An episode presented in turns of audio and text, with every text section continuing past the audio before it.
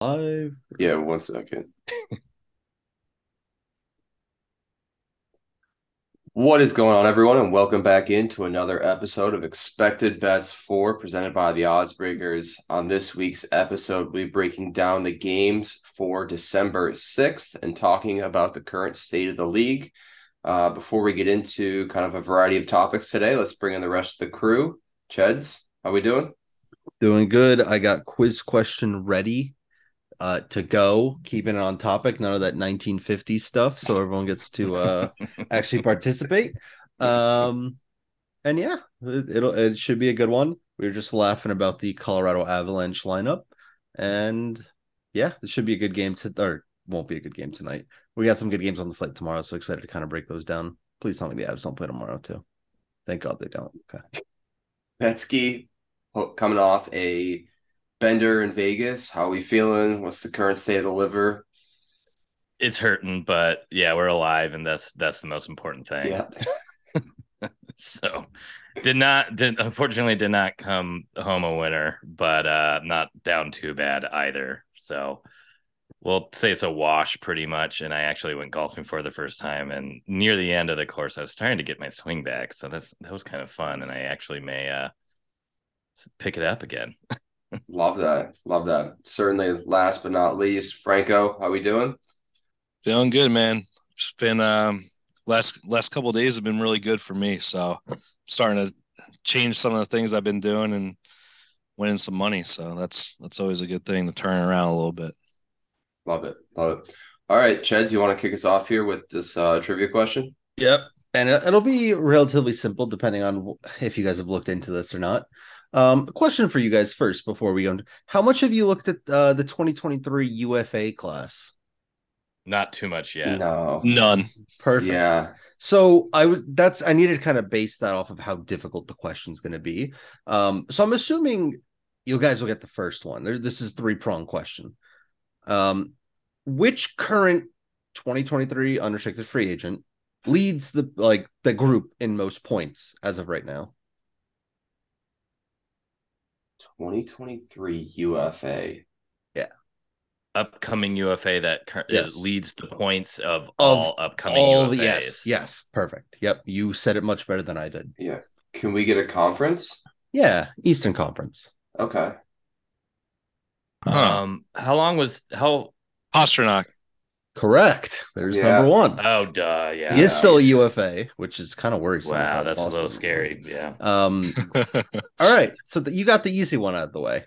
Now name 2 and 3. That's it. One Western Conference, one Eastern Conference. That doesn't make it easier. Shit. Could Max Domi be the Western one? He actually is top 10 though, which is a good shout. That's crazy. Yeah, that's a good call, man. Answer, though. So one Western, one Eastern. Are we allowed to look at a list of players, or is that cheating? That are going to be free agents. I can't think of free agents off the top of my head. Okay. I can't even believe I named Pasta off of that. That was a good one. Oh, is Kane one of them? Kane's 6th currently. Fifth. Yeah, okay. He probably would be up there if they been out for so long. Brat. Is Brat? Restricted free agent. Okay. Huh. I'll say that Timo Meier's also restricted free agent, so don't say Timo Meier. How many points does Max Domi have if you're looking at it? 19. Okay, then never mind. You're looking for a guy. There's one guy with 28. Oh. There's 2 guys with 26. So either one will be accepted for number 3. Okay, that helps. Knowing if it's a point per game person or not. All of them are a point per game. Oh, Joe Pavelski. Yep, absolutely. He's number 2. Nice. Now you're looking for number 3. That's an Eastern Conference guy.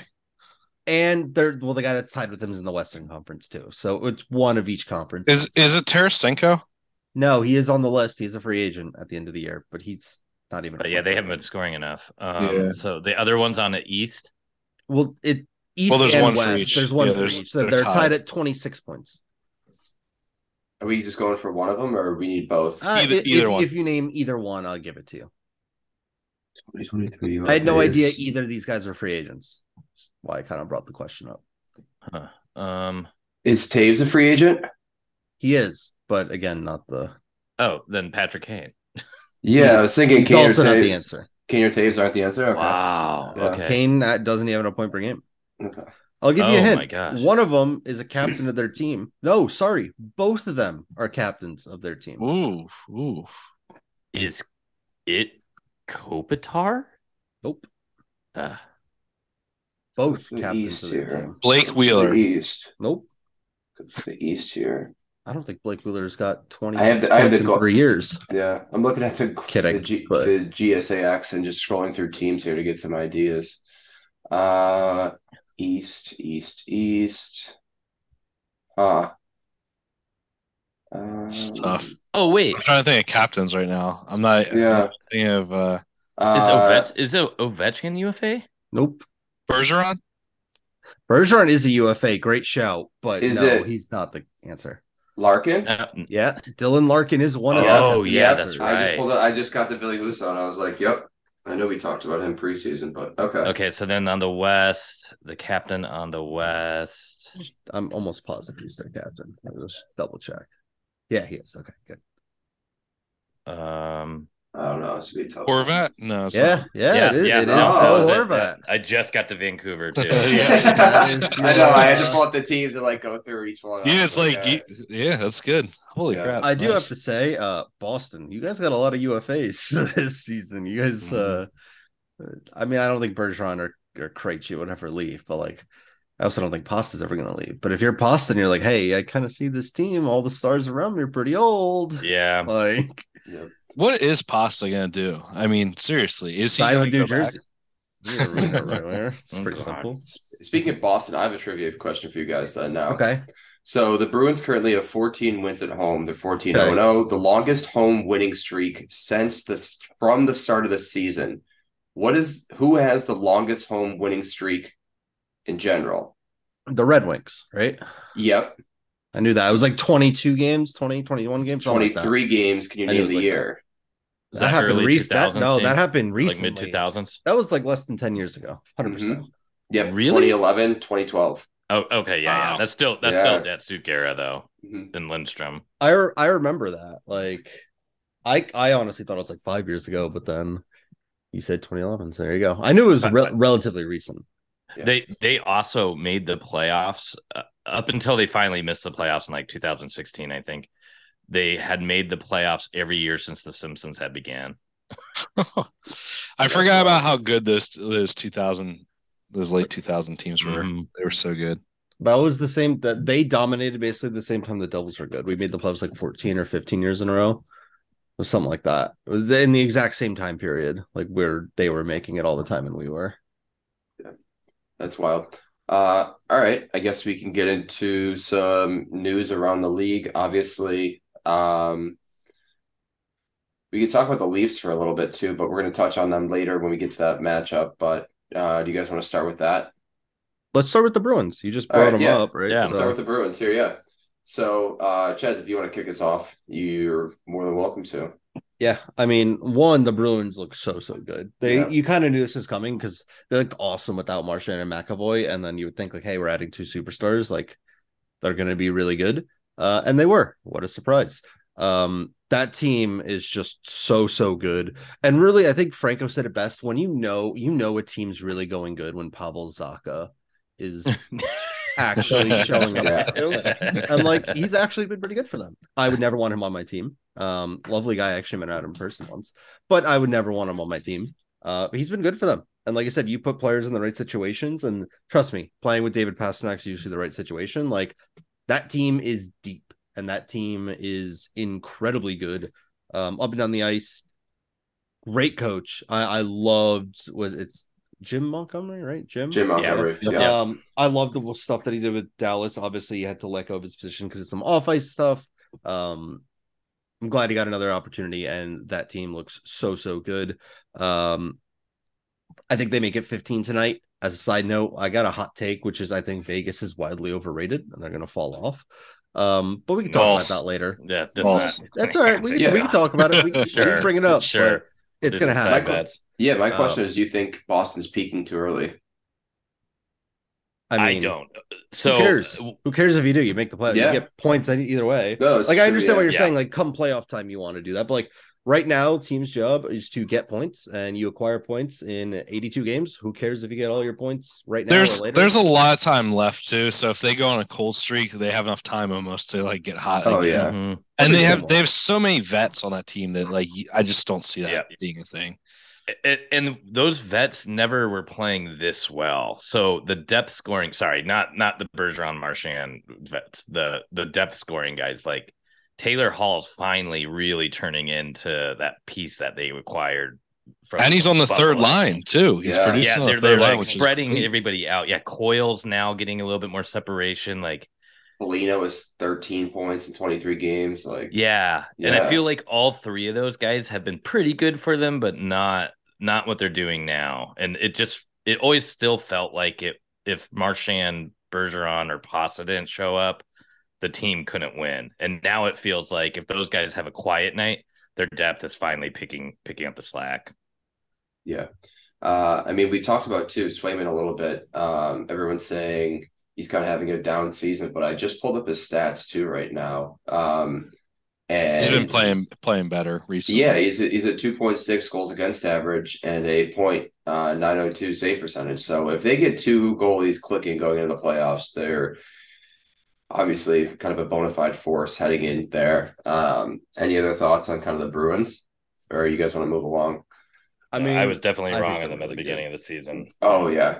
I want to know too. I mean, the fact that it felt like you didn't hear anything about Marchand or McAvoy coming back, and then you just see a random tweet saying they're skating on the ice, and then 3 days later they're back in the lineup.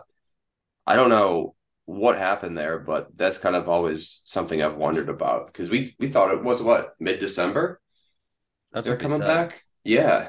It's crazy.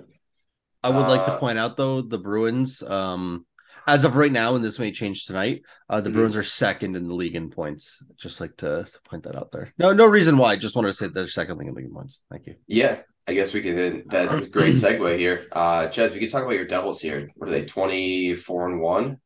Yeah. They are. Yeah. I mean, honestly, it feels like we're 11-1 because we lost to the Predators. Like that was a bad loss. I was so pissed that we lost that team. We looked awful, and I was going to say it's the worst we played all year until the game in Philly, where we really looked bad in Philly. Philly should have won that game. It's all right. You can walk against Philly and still win. That's what that shit. Yeah. So I mean, obviously, everything about the team right now, like, I don't even know what to say. Like, I don't know what happiness feels like in the last 8 years. So obviously it's great. I think the last 2 weeks or so, it's kind of started to not drop off in a bad, the team's been bad, but some of those ridiculous numbers of them dominating 5-on-5 have gotten slightly worse. I think they still lead the team, the NHL, in most 5-on-5 chances and everything. But there's been some blips in the armor in the last 2 weeks. Again, I expected there's no way a team's going to dominate the NHL for the entire season, like we said. Not to mention we're also starting to get banged up, which we got very lucky early in the season with injuries. So there's that. Also, Blackwood's coming back, so we're probably going to lose a couple of games there whenever he goes in net. So got to look out for that as well. All in all, I'm excited about the team. I mean, I don't really know what else to say. This is completely... Obviously, it was expected for them to get better. I wanted them to get better this year. I wanted them to be in a playoff run. I didn't expect us to already smoke by basically anything that we did last year. If you guys want a really good stat, I think the Devils last year won 27 games, I want to say. Is that correct? Did I see that right? It was something pitiful, yeah. Let me just fact check myself here. I just want to make sure. Yeah. But last year felt like it was all goaltending and... Yeah. So last year, the Devils won 27 games in 82. They currently have 20 wins in 25. This is a ridiculous run. Yeah, that Devils team of last year almost reminds me of the Sabres this year, where they are missing kind of a top four defensive unit. I mean, you do have Dahlin, I guess Samuelson's there, Power, kind of an emerging target. But like I said, before the season, completely wrong about the goaltending. It is a major issue in Buffalo, at least. UPO is not the answer. So we're just praying to God that it's either Levi or Portillo make the jump next year and kind of become a number one guy for us. But I'll take that as a point for Cheddar for not being for sure. Season. Yeah, Eric Comrie, Craig Anderson hasn't been bad, but I mean, it's certainly an issue that needs to get addressed. And I mean, we have I think we have the second most goals scored. I was just gonna say that 96 goals for you're second in the league, only 2 goals behind Dallas. Mm-hmm. Yeah. That's crazy. Your goal differential is +4 though. I do also have to say, it's insane. I don't know what you guys did, but like you guys somehow revitalized Jeff Skinner's career out of nowhere. He looks awesome. He looked like a man possessed last night. He looked so good for them. Yeah. I mean, those top two lines of Skinner, Tuck, and Thompson, and then you have now this new line of Peterka, Quinn, and Cousins, who just flies around the ice. And it's like, all right, we kind of have a top 6 solidified now. But yeah, I mean, there's hope in Buffalo, which I can't say for the probably past 10 to 15 years. So it's coming around, but I will say, as someone that's now gotten out of it, you expect your team to take the jump earlier. So I just want to calm your expectations. Cause like, I thought the Devils were going to do this like 2-3 years ago and you had to get some like hits back. I also have to say Tom Fitzgerald's a fucking wizard for building our defense. Yeah. If you see what he did to build our defense and like the defense that we have today, it's ridiculous. So Ryan Graves, we got for a second-round pick, and stop me if you can name him because I forgot his fucking name. Some fourth liner that plays for Colorado, who's so bad he can't even get into this Colorado lineup. Dougie Hamilton, obviously, we signed. John Marino, we got for Ty Smith, who's still in the AHL. Jonas Siegenthaler, we got for a third-round pick.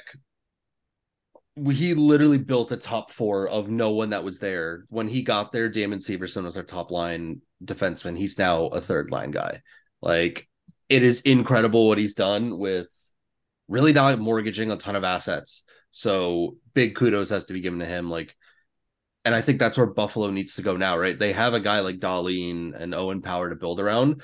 Getting those last few pieces is so difficult. It's so hard to build a defense. And I don't think enough Devils fans like give him credit for building what we have now. Well, it's crazy. It's crazy because those guys aren't like the big name guys you would think of. Like coming into the season, you would not be the majority of hockey fans wouldn't be like, oh my God, you guys got John Marino. And, you know, it's just like Devils... he's been great for you guys, you know, so it's partially like scouting and then also partially just being able to make those acquisitions. I mean, you got guys from teams that sold them low and also, you know, all of them identified them. The Devils love this. All the guys are like very good analytically. The Devils like believe a lot of it. Like, that's why they get on these like sell low guys that like the analytics say otherwise, like, hey, these guys are actually pretty good. Great case like Siegenthaler and like AHL and NHL when he was at the Capitals, where like he didn't look great. He didn't get a lot of ice time. And we just like picked them up for scraps. So the Devils trust a lot in analytics. Same reason why they got Vitek Vanacek on trade. They were talking about like his 5-on-5 save percentage is great. He just stinks on special teams. And so again, we just trust a lot in analytics and it's worked out. So I'm glad we kind of took that route towards it. Cause getting elite level defensemen, guess what? You're giving up your entire future. Yeah. That's what I was getting at. It's hard to get guys. So if Buffalo has to go that route, it's not going to be very easy for them. By the way, Nemec and Hughes are still waiting in the wings as well. Yeah, that's the craziest thing. That like prestigious guys you have on the roster and the prospect pool haven't even hit yet. Look, I was saying if the Devils want to get crazy and they want to really shoot for the stars, there's a world where they can, in let's say April, get one of those two up here. Like, let's say Luke Hughes, when his college season's done, kind of pull a Cale Makar, and you get rid of Severson's $6 million salary, and you can really load up at the trade deadline.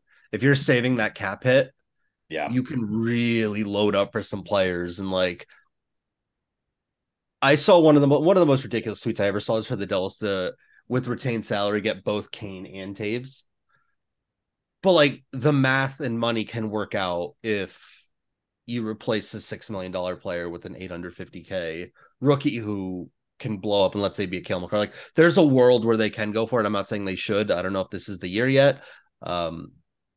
But again, the Devils have incredible prospects waiting in the wings, and I'm not 100% sold on Holtz yet, but I do love that he's a shooter, and the Devils don't have a shooter. So that's kind of the one place I'd like to improve the team. Yeah. My question is for you, Chads, is how much credit does Lindy Ruff deserve? All of it. I never said he should have been fired in the first place. He's a great coach who I think every Devils fan has loved from the start. We stuck with him by far through the tough times. Through thick and thin, baby. Yeah, we were really always there with him. Yeah. I mean, credit to the fan base on that. He's, I don't know if you guys looked at the odds, but I think he started the year like plus 6,000. He's now like plus 150. He's more of a favorite to get fired first than he was to win. Yeah, 100%. Coach of the year. Insane. Yeah, mm-hmm. He's like plus 150 or plus 200 now for the trophy. So there's that. And I guess I will now segment this because you gave us a list of things. Let's talk about another guy who shot up the awards and now is second favorite for the Hart Memorial Trophy, Jason Robertson. I'll let someone else start on him because I have a lot to say about him. I talked about him in a lot on the Discord yesterday that I'm in. But I want you guys to go and go for it. I mean, he's just been unreal. I've been touting the Dallas Stars for a while now. I think we talked about last podcast or after the podcast or before or something. Like they haven't been a straight up bad team since they became a franchise or moved from or expansion franchise from Minnesota. But the fact that they got Heskinen, Robertson, and Ottinger in one draft just shows what this org can do. And then the man has just been unreal this year. I mean, he looks like when Patty Kane first really started popping off, and you really started to notice him. I mean, he's quick, he's agile, he's all over the ice, he can shoot, he can set up plays. It's just been unreal to see what he's been doing. I think Patrick Kane's too low of a comparison for him right now. The level that he's playing at is like we haven't seen in a while. And I'll give you a number here because I saw this on Twitter. His first 152 games in the last 15 years, only one player has more points than him, and it's 6 more points, and it's Connor McDavid. Match Connor McDavid for points. He has I did not realize he has 24 more goals than McDavid had in his first 152 games. McDavid just had a ton more assists. He is literally playing at a McDavid level right now. And obviously in 2022, he has 12 more goals than Connor McDavid does. Huh. Now I'm looking at Patrick Kane too. I was thinking his third season, which is when he got 88 points, he had way more and was in the hundreds, but that didn't happen until 2015-16. Yeah, I mean, he's just playing at a different level right now. It's crazy because there was that one game, probably 2 or 3 games ago, where it was almost like he took the game off. Everybody was on a shot prop, and I think he only had like one shot in the game. But to extend his point streak in like the third period, he just like, you know what? I think I want to score a goal real quick. And he just does. It just seems like effortless and automatic for him right now. And that's what's insane. It's just, it doesn't matter. The game could be out of hand. And he's just like, you know what? Let me go ahead and just pop one in real quick. The craziest part for me is, I'm not saying he was getting better every year. Like last year, he had a bit of a breakout year where he like solidified himself as a top line player. I get it. Yeah. I never saw this out of him, like this, like beyond elite, like superstar level play. Don't get me wrong. His shot percentage is a little bit past his career average. Yes, he's getting lucky a little bit. I get it. But he's playing at a level like that I don't think anyone really saw him ever getting to. No. He's absurd. And I think a lot of it also is I think this guy doesn't get enough credit. He just works so well with Roope Hintz. I think a lot of people hated on that contract when they saw he's making $8 million or whatever. But like Hintz is low key elite right next to him. And I don't know if Hintz is that much like incredibly uber talented, but he's just like the perfect center for Robertson. They're going to be playing together for years to come, assuming Dallas in 4 years, pays him. But now I mentioned Scoop Chat. Dallas could have signed him long-term this year. I'm sure that's what the hang-up was between contract. Yeah. They didn't. And now if Robertson keeps this up for the next 2-3 years, he's not getting $9.5 million. He's getting McDavid money, which is going to be $13, $14 million a year, which is what people are predicting McDavid to make. Wait, I need to pause this. Oh, Connor just scored. Let's go, baby. Oh, my God. We were joking before about Paul Cotter scoring for Vegas since he got bumped up to the top line. Sure enough. Did you take that, Franco? Was it plus 650? It was plus 650, but I didn't take it. So I didn't have the. We shamed him too much. Thank God. Yeah. Because I thought you said O'Connor just scored, and that would have looked a lot worse on me. Even though I said plenty of time. Yeah. Oh, there's plenty of time for O'Connor to score. He's gonna score any minute now. Okay, true. But yeah. That's funny. Yeah. So, Robertson has been unbelievable. What, 34 points over 18 games? And jeez. I don't want to jump ahead of this, but I just tweeted this out. I just saw this tweet. But so the Leafs take on the Stars, and what, Marner is also on a 19-game point streak. He just passed the Leafs franchise record for most consecutive games with a point. He has 9 goals, 17 assists. 26 points through that stretch of play. So here's a tweet that I just saw, but says, per NHL stats, there has never been a game where two players riding point streaks of 18 plus games face each other.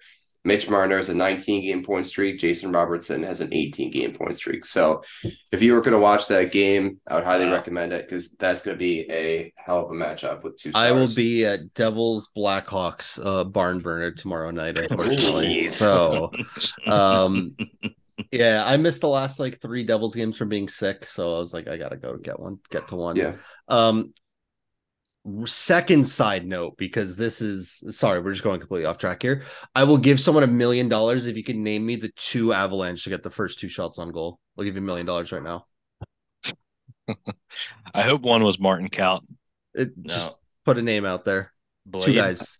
Who's the center on the fourth or the right winger on the fourth line? I don't know. Just give me 2 of the fourth line guys. Just like that Justin Bleak guy or whatever. Togliano and Kaut. Okay. And Gretzky, your answer? I'll do Galchenyuk and Bleed.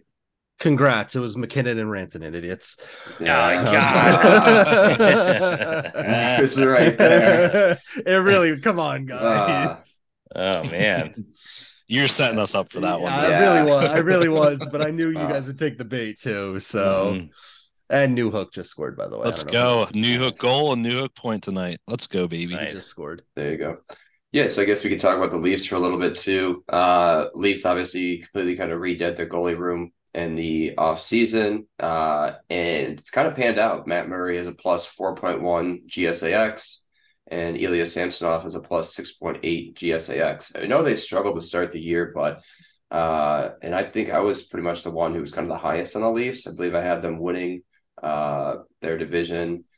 But yeah, I mean, they're on. They've just looked much better as of late and kind of clicked as a whole unit. So I don't know if you guys had any thoughts on kind of the current state of the Maple Leafs. I can't have enough things to say about them. They look so good. I don't know what happened with putting Marner on Tavares's line that has just like elevated that so much. And they're doing all of this, in my opinion, at least, without, in my opinion, again, one of the best players in the NHL having a down year. Like, yeah. Auston Matthews still hasn't had like this incredible season that you'd expect him to have. This team looks scary. And look at their defense right now that they're putting this together with. Like, their defense doesn't look anything special. Their offense is, you know, having their main star not living up to his expectations. Yeah. And they're still this good. They're still this good. Like, I'm expecting a lot of big things from this team. Genuinely, like, I think they're going to be one of the contenders. Watching that game on, I think it was Saturday or Sunday, whenever it was, I want a Lightning Leafs playoff series again. I just think those two teams match up so well together. That's going to be a grind for either of those teams. That's what I want to see in the playoffs. I want to see Lightning versus Maple Leafs in the first round. Winner gets to go against Boston. Do you think that this year would be the year that they can actually finally get past them, though? I feel like past who? If the first round to beat the Lightning. Like, if that was the first round match, do you think the Leafs can win? I think so right now. I do think they need to find some upgrades on the blue line as they get closer to the deadline. But I mean, they have the upgrades on the blue line on their injury report. It's crazy the guys that are missing right now. Are you sure? Because those defensemen haven't looked that good. Jake Muzzin's good. Morgan Riley's good. I know they're not like elite guys, but like it's crazy. There's a chance Muzzin doesn't come back though. I thought. Is he gone?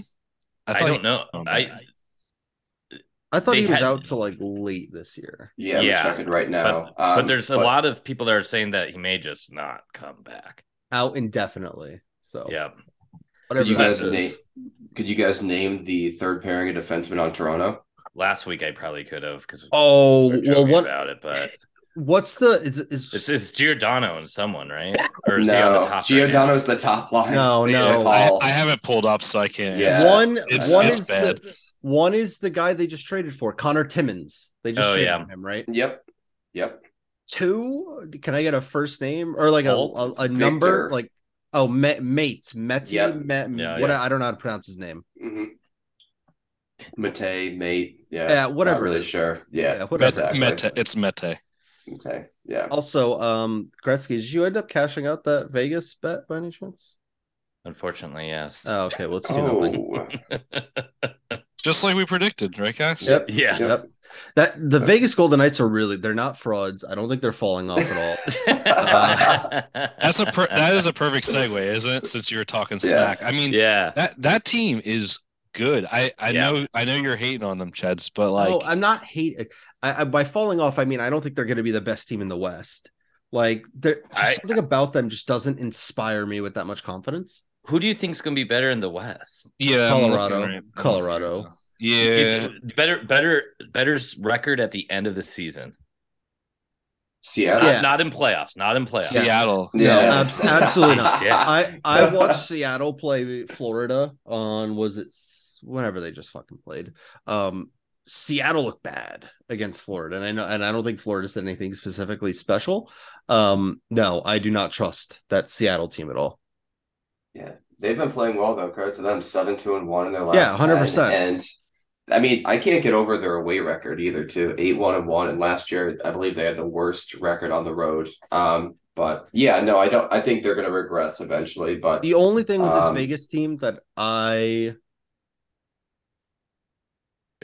don't know. I just can't like find something with their lineup that like just wows me at any point. Like the sum of its parts, it's better than what you know. I think you're underrating Stone. Stone is so good. I agree that he's good. And Marchessault is playing really well right now. I mean, he's super streaky though, so he'll probably disappear and fall off pretty soon. But I don't know why. It's more like a gut feeling for me. Something about this lineup, just like I don't know. I don't know if I'm trusting Aiden Hill and a rookie Logan Thompson to like be the guys for this team. They have been so far. Again, prove me wrong, but like there's just something about this team that doesn't like inspire me with a ton of confidence. That's it. I still really love their decor. That was the main selling point for me coming into the year. I know Petrangelo is out right now, but I mean, they have the perfect mix of like the defensive defenseman and the offensive defenseman in Theodore and Petrangelo. It's just like top to bottom, it's just solid for me, at least. I think I know you look at their third and fourth lines; they're not super flashy or anything, but they have those guys that are just kind of gritty as well that get stuff done. And I don't know. We'll see what happens. Obviously, Thompson's a big question mark being a rookie going into the playoffs, but we've seen it before. He's been really good so far with young goalies. So. All it takes is that one year. You never know with goalies if it's just his year. Like they could move far. Jari, exactly. I mean, young goalies have done it in the past, so it's not out of the realm of possibilities. Yeah. Now, the funny thing when we go back to talking about all three of these teams: Vegas, Toronto, and then who was the other one we were just talking Boston about? Boston or New Jersey? Boston. Yeah. No. Devils, Vegas. We just talked about Toronto. In order of teams, we've talked about Boston. Oh, Dallas. Okay, so it's just Toronto and Vegas. They have been tough to bet on. I mean, there's been some guys I've been digging on Vegas, like Theodore Schatz. Schatz has been pretty good, especially when he gets bumped to 3.5. Eichel's a nice parlay piece or alt shot piece. Stone's been hard. I was hitting him on shots earlier, and now it's kind of fallen off. And that they're one of those teams that are really deep, so predicting the points is tough. Toronto's been really bad as far as a shot standpoint, and even on the point side, it's been tough because Marner's and Matthews are always at 1.5, and Tavares and Nylander aren't worth taking. Bunting's been really quiet. Riley's out, so now they're not even giving you a defenseman for a prop. It's been weird. It seems like a lot of the really good teams have been way harder to just kind of be able to tail or just be able to find good value in. All I'll say is from a Devils perspective, it's gone the same way with the. I don't know who on the Devils is getting shots this every day. Yeah. It's one of the guys, but you never know who it is. Like, I think the whole point is when you're a good team, you have people up and down the lineup that can like run play 5-on-5, and they just do. It's so difficult outside of John Tavares for away games. For same thing with Vegas, Eichel again away is just. He has like 6 more shot attempts at away games than home games. Vegas overall has been better on the road. They have a 7-5-0 record at home, and they're 11-2-1 on the road. Mm-hmm. So, but I mean, that's crazy. 11-2-1 is just it's impressive. Hey, who's got a better record away from home though? Just out of curiosity, Seattle just 8-1-1. 8-1. The Devils are 11-1. Yeah, please. Since Chad is trying to turn this into a Devils podcast, no. As he can. This is a Devils fan podcast over here. Lindy Ruff fan club. Yeah, with 3 people who are like learning to like the Devils more and more a little bit. Yeah. So no bias. The one other team I wanted to talk about too, because I remember this podcast specifically when we were talking about this team, the Winnipeg Jets, and. Mm-hmm. Kind of going through, and it seems like we had like a 20-minute discussion where we all just kind of hyped ourselves up about this team. And so far, they have exceeded expectations. They have 31 points through 23 games. If they do win out, they will take over kind of that number 1 spot in the Western Division. Connor Hellebuck has had a great season, kind of a rebound here. And Josh Morrissey, too, is also started to become a Norris favorite, averaging over a point per game. So I don't know if you guys had any thoughts on kind of the Winnipeg Jets, a team that we kind of fell in love with almost on the preseason podcast. I think, again, another team where it's like we were talking about Toronto with one of their star players underperforming. The Jets don't even have their second best forward. He's out injured. They're going to get better when Nikolai Ehlers gets back, and I think he's their second best forward. Honestly, I would accept arguments for first, like best forward too. I think he might be better than Kyle Connor, but I'll save the argument for later. That team, different dynamic. I think that team is going to be very, very good, and I think they had a lot of guys underperform last year. My big worry, as everyone's going to be, is that decor just doesn't inspire a lot of confidence. But when you have Connor Hellebuck behind you, like you can afford to make a couple of mistakes, and you'll be fine because Connor Hellebuck is behind you. I think he's genuinely like top 5, top 10 goalies in the NHL, and I think they're just going to get honestly better. They're going to have people come back, and I'm really excited about that team. I think a lot of credit goes to Bonus too. I mean, we knew he was a defensive-minded coach from last year at Dallas. And like it wasn't an impressive signing when we talked about this team. We thought that was maybe the worry, but I think that kind of plays into why they've been better defensively overall than what like the sum of the parts is on this decor. Mm-hmm. And honestly, like I've been watching a lot of their games for whatever reason recently, and their third line is really kind of impressing me. Like that Lowry's a great defensive forward. We've known that for a while at this point, but that dude Menelainen, like. I've been like really impressed with him. I don't know if you guys have been watching them, but you just make up the name. No, dude, this guy. I'm telling you, watch their games. Like this guy. I was watching the Colorado game, and like McKinnon was getting so frustrated every time he tried to enter the zone. That dude was on him and was stealing the puck from him, and I was like, who the hell is this guy? And since that game, I've been watching more of their games, and he's been noticeable. So. They're getting like good. They have a good solid third line that shuts down teams, and they've been chipping in offensively as well the last couple of games. So, I like this team. I agree with what you guys are saying. Yeah, for sure. Before we get into any other of the games for tomorrow, do we have any other teams we kind of want to touch on? We touched on probably 6 or 7 of them already. Actually, one team I want to touch on because we kind of briefly brought them up when you're talking about Toronto. Thoughts on Tampa Bay this year? Because I don't know what to think of them. There's points where I'm like, all right, this like whole dynasty is kind of done and over. But now they've won 8 of their last 10. They're like back on a run. They're starting to get healthy with Cirelli back. Vasilevsky has not looked himself. He's actually been pretty bad this year by his own standards. Like, what the hell do we think about this Tampa Bay team? Are they another worry? Yeah, quick note. Toronto? But I don't know. Yeah, quick note before we start. Stamkos, I believe, in last night or the night before, recorded his 1,000th career point, becoming the 95th player. So you can go ahead, Betsky, but just wanted to get that out there. I really do think it's a little bit of an aging core. Vasilevsky not being as good and not being as hot, so everybody's having to step up a little bit more. Stammer, despite hitting a new point record, hasn't been quite as just electric as he was last season. And it seems like Hagel and Nick Paul and everybody had to kind of just adjust that now that they're on the team for a full season. And it's starting to click now, but I do think they're just going to be one of those teams that kind of has some waves, some ups and downs, a little bit of a roller coaster. Nothing too bad, but I would be worried about them in the playoffs, though. And I'm sure somebody's going to be laughing at me by the time the playoffs actually roll around. No, here, but I agree. I mean, I think it's incredibly impressive what they've done. I mean, with this aging core, and they've played the most hockey by far out of any team the past 3 years too. And they're still extremely competitive. They're 6th in the Eastern Conference right now. They're 8-2 in their last 10, and they seem to just be finally clicking as this new team. So I don't know. I'm all in on them. I was going to say they have gotten some people step up that I didn't expect to. Like, for example, Mikhail Sergeyev's a point-per-game player this year. Yep. He's been awesome.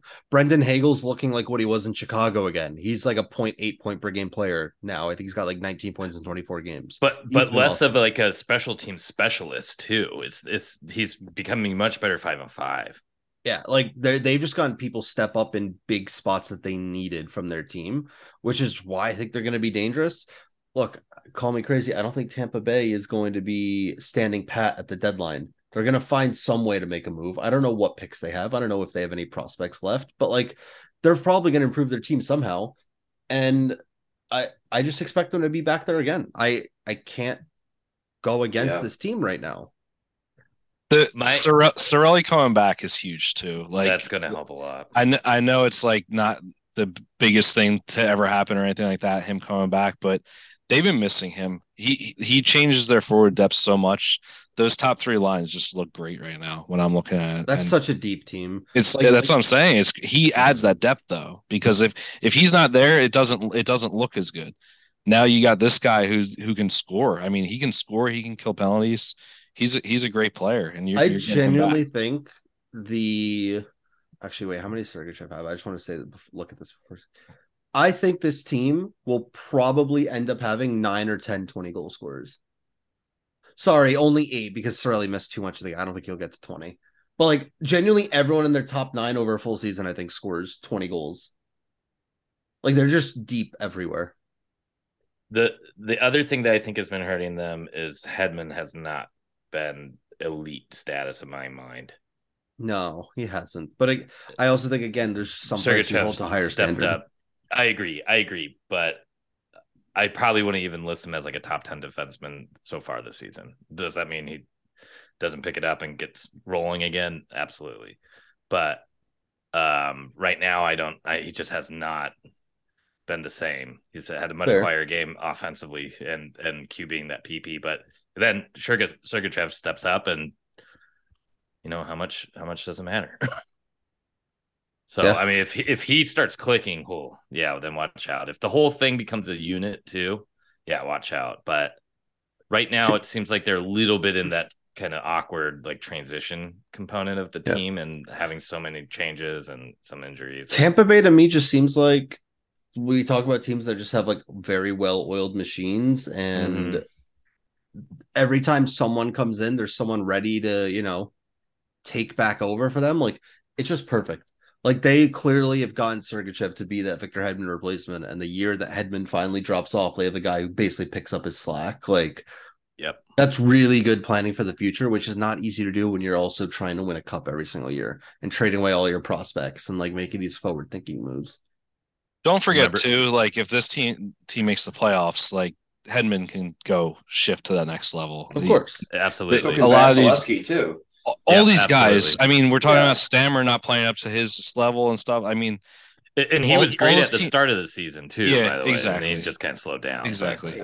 Slowed down for him is still like 1.3 points per game. I know. He's got 29 points in 24 games. These are these high standards we hold these guys to. He also has points in 2, 3, 4, 5, 6, 7, 8, 9, 10, 10 games straight. So yeah, but he's not hitting the betting line, and that's why. We mean shots on goal line. We're just missing a shot on goal, or the 2-point line. Trash player if he doesn't get a shot on goal line though. Love that. All right, I think. Sorry, I have one more betting. One more thing. All right, go ahead. Last one. This will be quick. Everyone, who is the best player in the NHL? That's a forward that does not hit their like shot on goal line for you guys. Best player in the NHL that. Doesn't need to shoot much. Like us personally, or you're looking at shots on goal lines? Whatever. Like when you bet on them, they just like, seem to miss. Like, I was going to say just more so like just best player in the NHL just doesn't shoot a lot or doesn't hit his a lot. But like it could be whichever way you want to take it. I have my answer. I thought about this. Oh, that's tough. I mean, Matthews, I feel like hasn't been hitting, but he hasn't really been that good this year. So it's weird to say that. Going on the other side of a player that's very good but just doesn't shoot much would be like Robert Thomas to me. Yeah, I agree. I like him a lot. He's a good player. I don't think he's the best player or anything. Yes, that's missing. But maybe Hedman right now. I think you guys are thinking too low. I would say like Hintz or even Marner. Marner doesn't shoot a lot. Yeah, Marner never shoots. Okay, I see what you're saying. So, like, ever. Like, not like ever, last year they were like, a shooter. No. But like last year they were you're hitting their line a lot and now they're not. Yeah. Yeah, Marner's a really good one. Yeah, or I'm just saying who's an elite level. I mean, Crosby, right? Yeah, Crosby, Malkin. Yeah, except Crosby had like 18 shot attempts last game. What the hell happened? But like what happened? Overall, like that team in general has been like terrible for shot props. Like it's a black hole. So, yeah. Another good name just came up here. Kevin Fiala and Jesper Bratt are side by side. They don't really shoot a lot. Neither does Matthew Barzal. Okay, just you popped into my head. So go ahead. I go off on tangents. I want to flip that question. Who have been kind of your shots on goal goats per se this season? Absolutely, Jason Robertson. Going back to you gotta have him. Robertson, Dobson. Oh, also like Dobson. Speaking of shots on goal, fucking stud. Yep. Speaking of shots on goal props, we finally have a 5.5 line with McKinnon now. Yeah. It's been like that for like a week. I don't know where the hell you've been, but he's been at 5.5. He's been at 5.5. He has. 4.5. Yeah, he has been bumped up. No, he was at 5.5 for one other game against Dallas last week. He was definitely that's the only other game, but the book's fucked up. They should have given Charles Hudon 5.5 because he's got 5 in the first period. So like we all said, right? Just like we all knew. He's got 5 now. So any other guys that kind of jumped out? Pastrnak, obviously. Yeah, Pasta early in the season. Kucherov's been really good.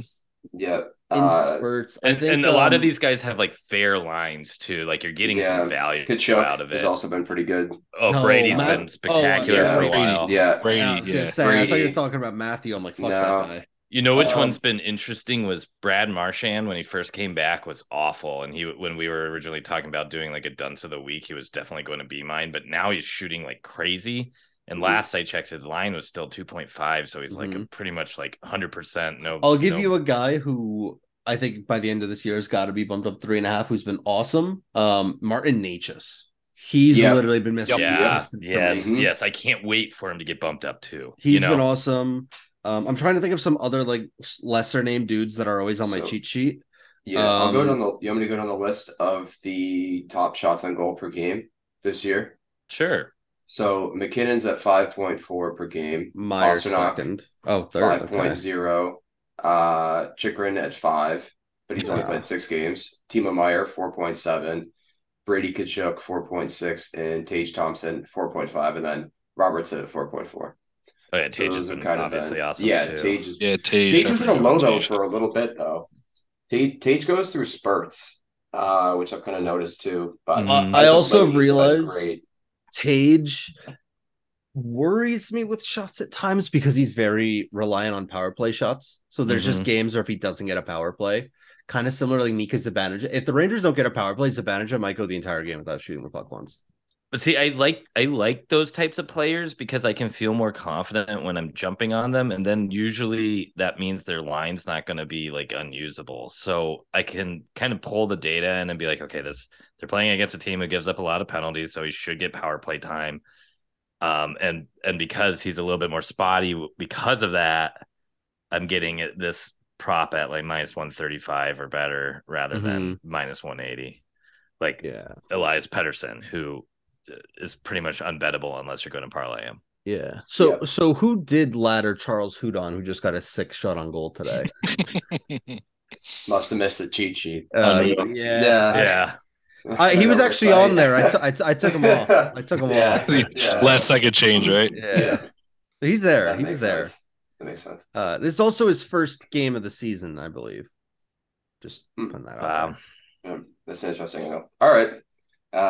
We've pretty much covered most of the teams that have been relevant this year, a little shots on goal talk, but if you guys are good, we can get into a few games tomorrow.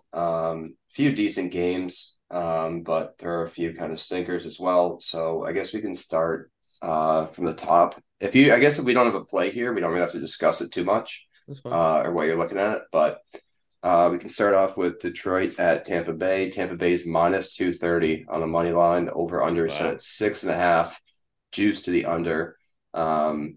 Interesting kind of spot here for Tampa Bay here. They've been looking great, but Detroit's also been on a little bit of an upswing as well, it seems like. So I don't know if anyone has any plays here or if you're just going to look for some player props. Probably player props for me. Mm-hmm. Yeah, I'd probably just stick with player props, maybe the over, depending on who's in net for Detroit, but with that money line at plus 192 with the whole Yzerman connections, going to make me pause. I'll definitely need to see who's starting for Tampa, but yeah, Vasilevsky's expected. Hasn't been good though, and who's expected for Detroit? Yeah, it would matter more for Detroit if Nedeljkovic is in. Then he's awful. Yeah, he's been bad. Yeah. I mean, I like we just talked about the Lightning have been good. They won 8 of 10. But I can't take them at minus 230. They're not that good, and they're not playing a dog. That's a line that you give when the team's playing like a dog shit, like with no offense meant when someone's playing like the Flyers. No, you can call Flyers dog shit. It's fine. They're bad. Just wanted to make sure I could. There's no offense taken when you're talking bad about the Flyers. We're good. That one episode of Hope at the beginning of the year was hysterical. Look, apparently Torch took offense to it because he ended his presser after like 52 seconds. So I will say, as far as this game goes for props, like Philip Hronek has been making me so much money recently that there's no way in hell I'm not coming back to it. I don't care who the hell's in net for Tampa. That guy has just been awesome. So I like the way they're using him. He's like a guy that's just firing. He's almost like a Dobson light or something, where he, on the power play, they're getting it to him at the point, and he just loves to fire the puck. He's not getting a ton on net, but because of that, he's getting points. So I like him a lot right now. Kubalik has also been one of those shots on goal guys for me. I think Kubalik also is much better away from home too, right? I think he's the one that away from home he's been hitting a lot more. Mm-hmm. So definitely look at him tomorrow. Pesky, did you have anything to add there?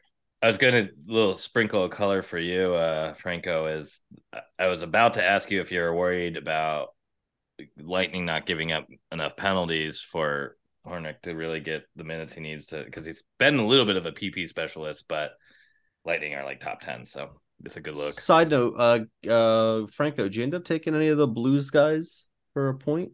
Yeah, I took Kyrou. Oh, well, you took the wrong one. You should have bet Thomas. Sorry. I went with Kyrou because he was a little bit better price. But you could have taken Thomas or Buchnevich. You would have won, but you picked the wrong one. Sorry. It's okay. I got Buchnevich shots, and that just hit. So, boom. First period, cash revenge, baby. What are his shots? Because you just got one taken away. He's down to 2, buddy. Fuck you. Two of the pictures. You're doing all right. But if there is there a bigger kiss of death than someone scoring early on? He's not shooting for the rest of the game. No, man, that was Kubalik yesterday, dude. Too. Dude, if one of my players scores early, I'm terrified. Yeah, terrified. I know that for sure. There was the last game or last week. Auston Matthews scored like 18 seconds. Yeah, he did not proceed to even attempt another shot the rest of the game. It happens a lot, man. It is weird how that works. Yeah. The only thing Buchnevich is back in New York. The place traded him. What a mistake that was by the Rangers. Yeah, that was a really bad trade. That's why I bet him. Like, look, anytime the stats didn't say to back him today, but it's just you got to do it. Anytime you and I'm serious, you can trade away Buchnevich and not pay him $6 million a year to instead pay Vincent Trocheck and Jacob Trouba. You got to do it. Got to do it. Yeah. That's his GM 101. Yep. Alrighty, I guess next game, Chicago, New Jersey, Devils heavy favorite, -365 on the money line. Over-under set at 6.5, juice the under here. I don't really know. I think this game's kind of untouchable, maybe if you look at the over here. But again, New Jersey's been so good defensively. So I don't know. Props. Yeah, I think it's another prop game as well. This could be a nice little same game parlay on Caesars if you want to put some shots and points. The only thing I'd say, Chicago second worst against centers. Actually, well, Chicago second worst against centers, sixth worst against left wingers, seventh worst against right wingers, and eighth worst against defenders. Basically, take anyone on the team. Chicago's been pretty bad. Yep. I think also Chicago's won one of their last 10 games against the Rangers. And I like playing hard against bad teams that just won, like betting hard against them, because they're coming off a big win. Well, they won in New York. They probably partied.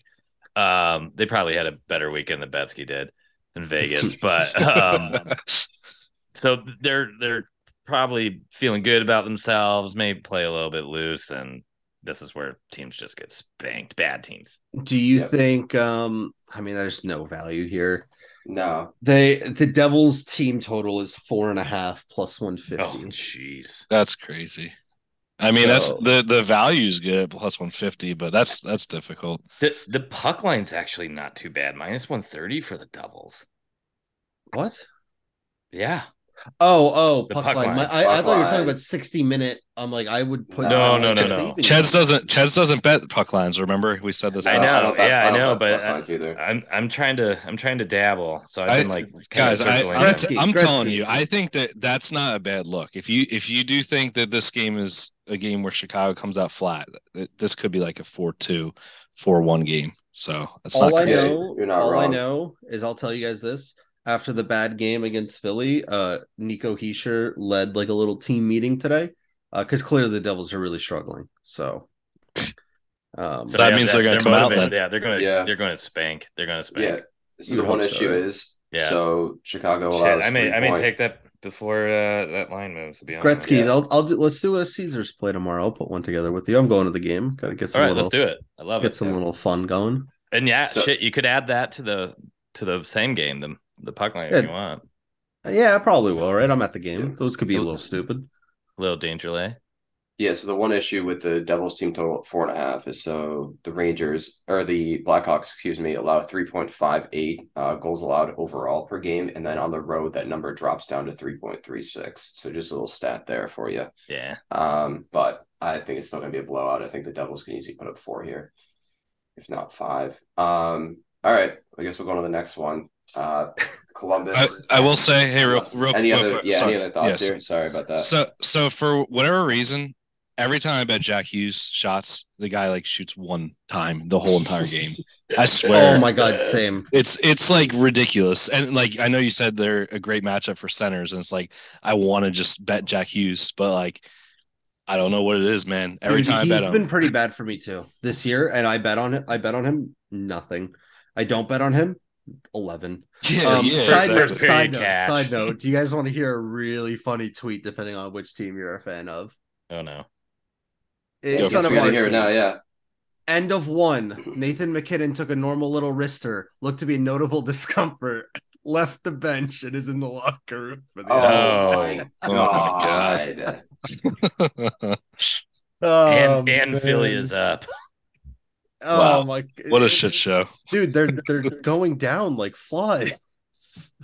They're all dying. Oh man, that's crazy. I mean that Avs injury report is ridiculous. And now if this guy's out too, everyone's dead. Forget it. Everyone's dead. Yeah, crazy. Rip. Already. Yeah, Columbus at Pittsburgh. Pittsburgh again, heavy favorite here, -280 on the money line. Over under set at 6.5. Juice to the over. That Columbus -125. So yeah, again, another game that just kind of, I guess if you can target a total, you would, but just no plays on the money line. There's just no value there. And there's no way now I'm backing Columbus on the road. Player prop, he's back. The king at home, Brian Rust. Just go back to him at home. I don't know if you've seen his stats at home, but he's hit in like 11 of 12 games this year. Or no, 11 of 13. He missed in 2. I haven't gone back to him. He's my king at home. And he was like -108 last game. So go back to him. He's awesome, but I'm assuming he'll be pretty juiced because it's Columbus. So we'll see what happens. Gonna have to see when it comes out. Yep. Betsky, Frank, how do you plays here? I don't know. I want to see what Columbus's lines look like. They had they moved line A down, I guess technically. He wasn't on a line with Jenner and Goudreau last game, which kind of was disappointing for me because I had bet him to score. But he loves coming out against these high profile teams. So I want to see where he's at this next game. I might come back to him there for a goal. We'll see. Betsky, anything? I like that Russ look. That's probably all I would touch there. Okay. Alrighty. Next game, Kings at the Senators. Senators slight home favorites, -120 on the money line. Over under set at 6.5. Juice to the under, -120 here. Ottawa's been kind of bad at home, 6-7, and the Kings have been 6-5-2 on the road here. So certainly a look here on the money line. I don't know if you guys are going to take Ottawa at home, or what are you guys thinking here for this one? I'm not taking it officially. Just I'm thinking, but like you give me the Kings at plus money. Yeah, the Senators are bad. You said the Senators are bad at home. No, they're just bad. They're just bad anywhere they play. They've been getting a little bit better. Yeah, they've been getting. And I would say the Kings lately have been even worse. I mean, that they've got a goaltending mess. I was shocked that they cut Peterson. I was shocked, too. I think they just figure he needs to regain some confidence. But well, he has. I believe he has. I think he's 2-0 in the AHL, maybe one or so that must be what they're trying to do, is just giving him some time to breathe. But, I mean, Quick's pretty... Obviously, getting on the older side of things has been really rocky all season. And I mean, if they didn't they pull their backup from Alaska? He's like some guy who it's like a starting goaltender on some team in Alaska or something. I don't know, like maybe an ECHL team or something like that. I was watching the Coyotes game against them the other day, and I caught Phoenix that. Copley. Yeah. Oh yeah, I remember. Yeah. I remember his name coming up last year. Who the hell was he playing for? I can't remember. Alaska. No, I thought he played in the NHL last year though. Maybe he did. I remember that name. I remember that name last year. That's a hell of a name. Yeah, it is. It's not one you forget. Capitals. He played for the Caps last year. Interesting. Okay, I didn't know he had any NHL experience, but I kind of like the look of the Ottawa there, but. Yeah, honestly, I agree with you. The Kings haven't been that good, and like when we're looking at the standings earlier, they're up there with goals for at 92 for the year, but they have 97 against. They're a -5 goal differential for the year, which is ridiculous. They've given up the second most goals. Yeah, at least this was last week. And honestly, the over is plus money right now. Yeah, that might not be a bad look because Ottawa's been small a little bit more.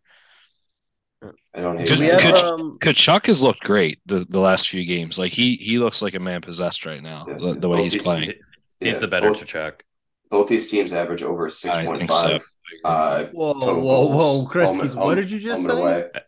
Gretzky's! What did you just say? I think Brady's going to be the better Kachuk at the end. No, no, no, no, no, no. I do. I think I agree. I think I agree with you. No. I do. No. We're not just going to let that slide. When everything's said and done. When everything's said and done. I'm not saying this year. I'm not saying next year. When everything's said and done. You're saying that like Matthews, like career's done. He's a year older than him. No, he's not. He's like three. No, Matthews. Matty was a 2016. Brady's 23. Matthews 24. Huh. Oh, I thought. Well, Matty's. I don't know.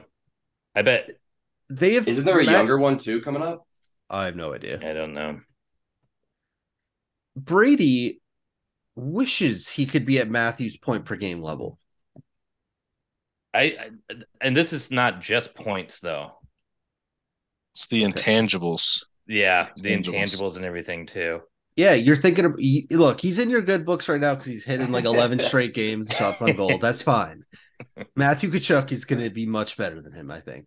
And it's not a knock on Brady; he's still very good. But like, I think Matthew Tkachuk's going to have a much better career. Yeah, we'll see. Matthew had 48 points his rookie season, 49 his sophomore year, then 77, 61 out of 69 games. So that's pretty damn good. 43 out of 56, so that's probably more on that 70s-ish pace. Then he had his 104 season last year. Right now he has 34 points in 23 games. Brady has 29 points, and I don't know how many games offhand. 24 games. So right now. I don't know. He's looked really good this year. I would say Matthew's kind of like I won't say he's been a disappointment, but like it seemed like not at all. Disappointment. I mean, he's got 35 points in 22 games. I'm saying I would not say he's a disappointment. He's been pretty good for them, but yeah, I don't know. I don't know. Whatever. I guess time will tell. Yeah. Time will tell. I love Matthew Tkachuk, man. Yeah. Don't you hate on my boy Matthew Tkachuk? He's better than his brother. Oof. We'll see. Alrighty. Right now he is for sure. I'll give you that. Yeah, but it's not like he's 30 and he's not going to get any better. Brady's going to bring the first cup to Canada in 50 years or something like that. Yeah, sure. Yeah. Whereas Matthew couldn't, and he left. Yeah. He left Canada. Exactly. Yeah, because clearly that family doesn't like Canada. Obviously, they seriously. It's interesting. That's all I'll say.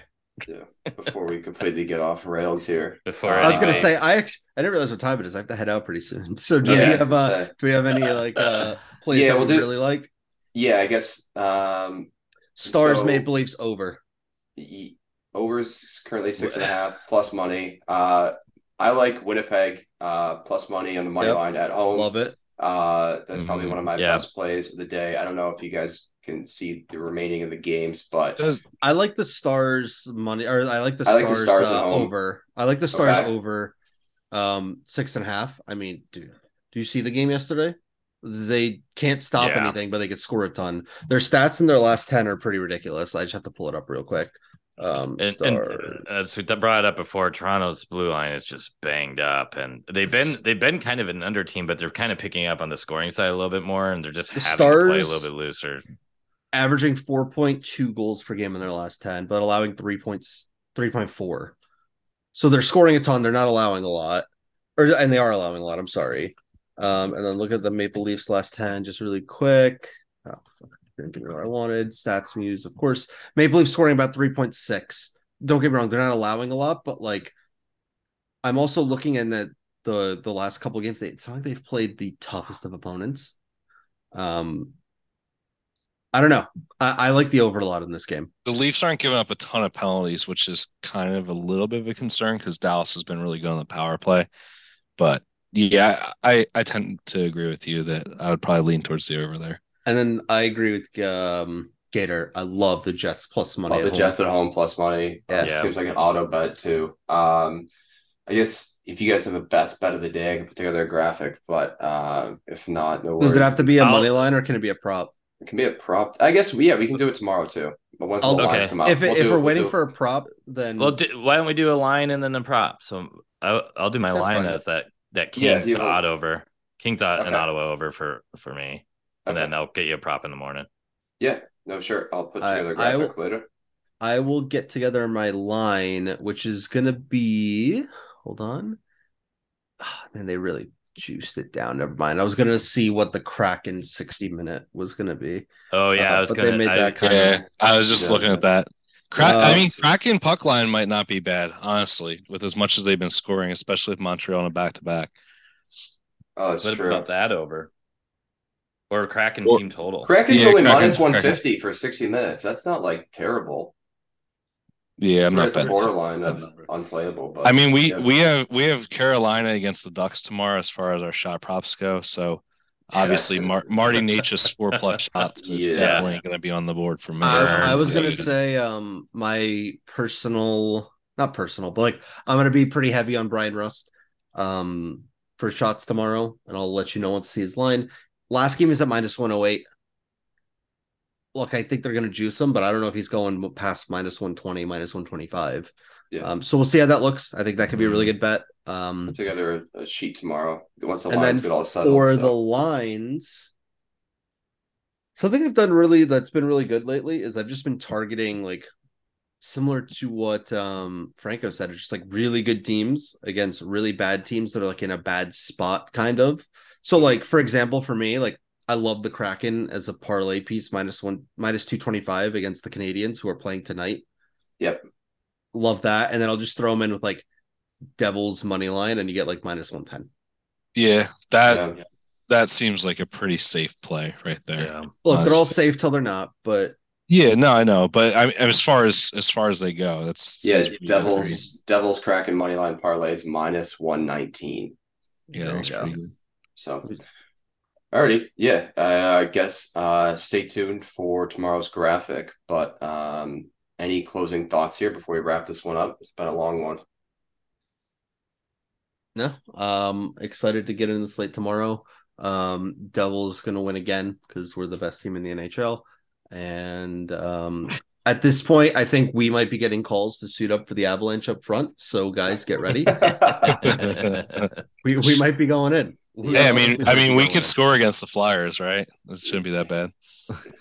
Probably, right? Probably. I don't see why you hope so. Yeah. Franco, Betsky, any closing thoughts, or you guys all set? Things feel really good in NHL props right now. I mean, the guys who are supposed to put up points and score goals are doing so. The guys who should be passing their shots on goal lines are. Felt pretty miserable a couple weeks ago, and I'm really excited for these coming weeks. I think people are going to unload the tanks before kind of the holiday time frame, and then I think things will slow down a little bit come late December, early January. So I'll just touch on it really quick. I think we've gotten to that point where a lot of people said, like, teams need to be in a playoff spot by Thanksgiving. Like, that's kind of the time that most people have seen. And I think a lot of these teams that were struggling are like, all right, hold on. Like, we need to pick this up right now. And they have. And I agree with you 100%. I've seen a huge, huge uptick in my shots on goal props. The last week has basically been straight green, hitting a lot of parlays, which is awesome because everyone loves the parlays.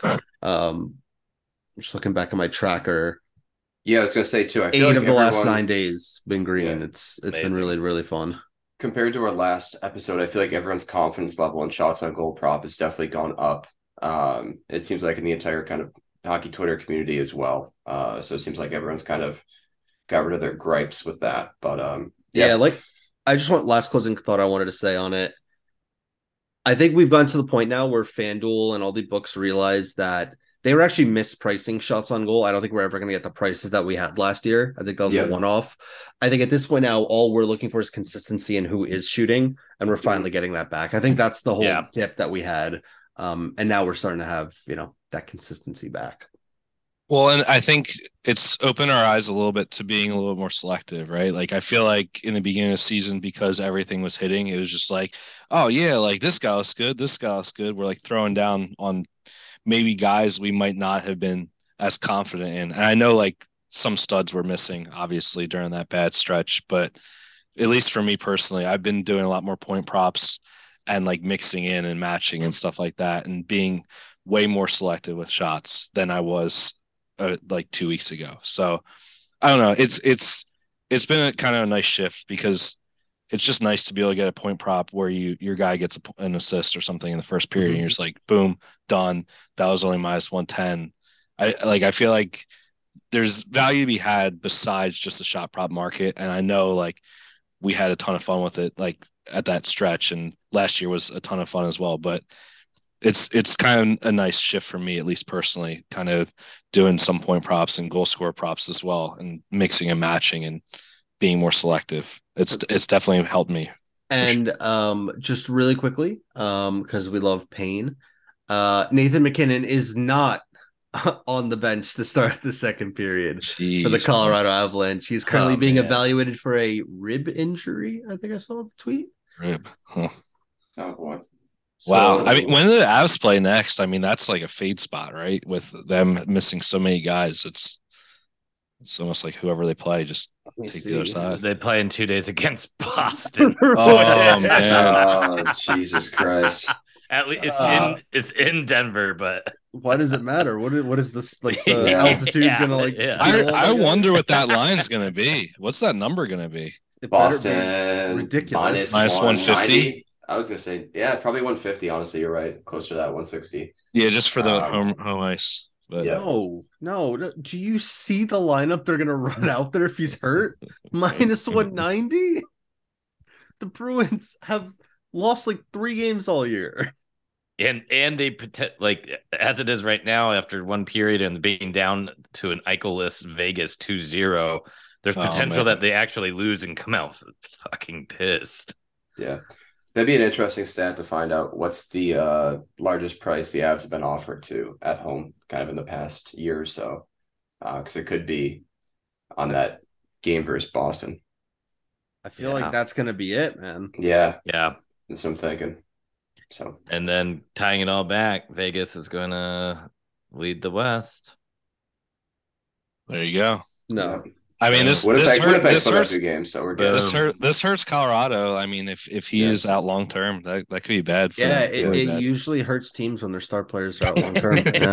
Well, yeah, I know, but I'm saying they have so many. It's like we've kind of made excuses for them. They're 8th in the West right now. You know, It's not like they played particularly well to start the season. Hyman's also out tonight for Edmonton.